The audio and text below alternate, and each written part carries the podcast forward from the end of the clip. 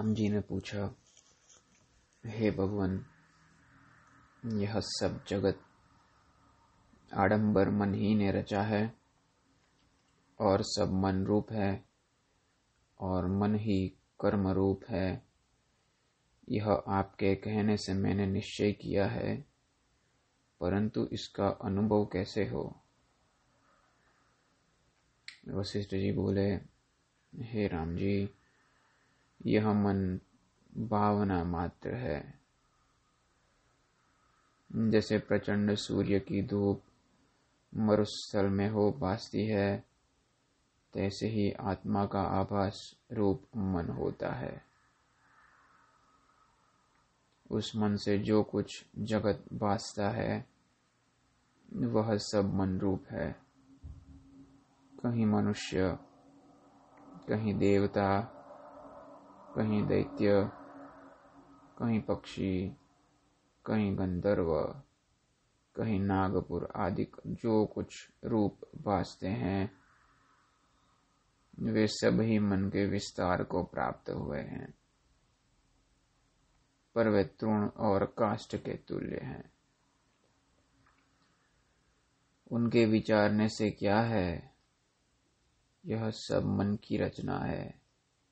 और मन अविचार से सिद्ध है। विचार करने से नष्ट हो जाता है। मन के नष्ट हुए परमात्मा ही शेष रहता है। जो सबका साक्षी सर्वभूत, सर्व से अतीत, सर्वव्यापी और सबका आश्रयभूत है। उसके प्रमाद से मन जगत को जगत को रच सकता है। इस कारण कहा है कि मन और कर्म एक रूप है और शरीरों के कारण है। हे राम जी, जन्म मरण आदि जो कुछ विकार हैं, वे मन से ही बासते हैं। और मन अविचार से सिद्ध है, विचार किए से लीन हो जाता है। जब मन लीन होता है, तब कर्म आदि ब्रह्म भी नष्ट हो जाते हैं। जो इस ब्रह्म से छूटा है, वही मुक्त है, और वह पुरुष फिर जन्म और मरण में नहीं आता। उसका सब भ्रम नष्ट हो जाता है। इतना सुन राम जी ने पूछा, हे भगवान, आपने सात्विकी, राजसी और तामसी तीनों प्रकार के जीव कहे हैं और उनका प्रथम कारण सत्य असत्य रूपी मन कहा था। वह मन अशुद्ध रूप शुद्ध चिन्मात्र तत्व से उपज कर बड़े विस्तार रूपी विचित्र जगत को कैसे प्राप्त हुआ? वशिष्ठ जी बोले, हे राम जी, आकाश तीन है। एक चिदाकाश, दूसरा चित्ताकाश और तीसरा भूताकाश। भाव से वे समान रूप हैं।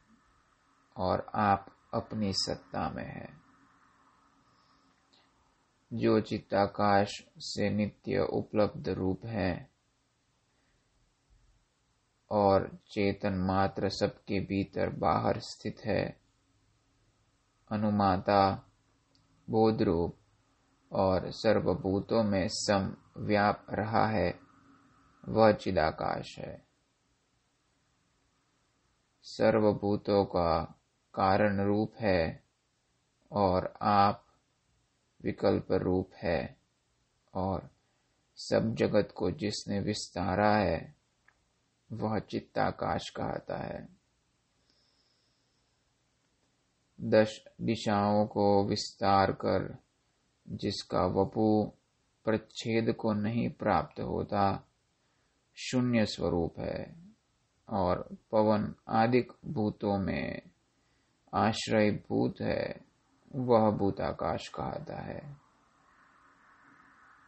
राम जी, चित्ताकाश और भूताकाश दोनों चिदाकाश से उपजे हैं और सबके कारण हैं। जैसे दिन से सब कार्य होते हैं, तैसे ही चित्त से सब पदार्थ प्रकट होते हैं। वह चित्त जड़ भी नहीं और चैतन्य भी नहीं, आकाश भी उसी से उपजता है। हे राम जी, ये तीनों आकाश भी अप्रबोधक के विषय है, ज्ञानी के विषय नहीं। ज्ञानवान तीनों आकाश अज्ञानी के उपदेश के निमित्त कहते हैं। ज्ञानवान को एक पर ब्रह्म पूर्ण सर्व कल्पना से रहित पासता है। द्वैत, अद्वैत और शब्द भी उपदेश के निमित्त है। प्रबुद्ध का कोई विषय नहीं। हे राम जी, जब तक तुम प्रबोध आत्मा नहीं हुए, तब तक मैं तीन आकाश कहता हूँ। वास्तव में कोई कल्पना नहीं।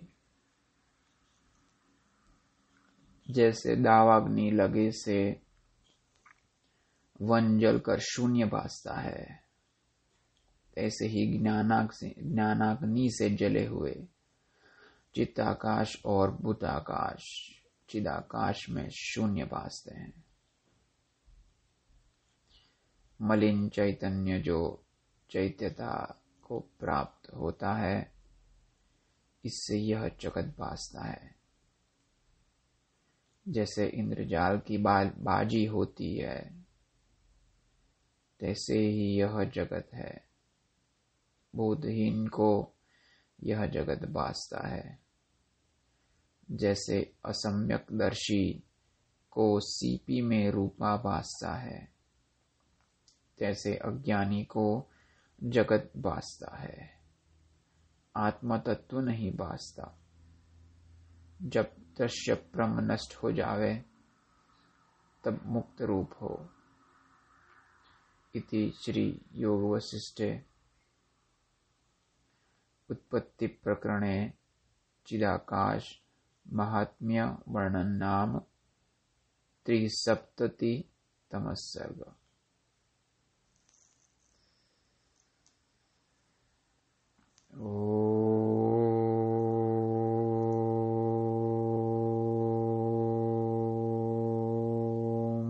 सहना भवतु। सहनौ भुनक्तु। सह वीर्यं करवावहै। तेजस्विनावदितमस्तु मा विद्विषावहै। ॐ शांति शांति शांति। श्री सद्गुरुदेव भगवान की जय।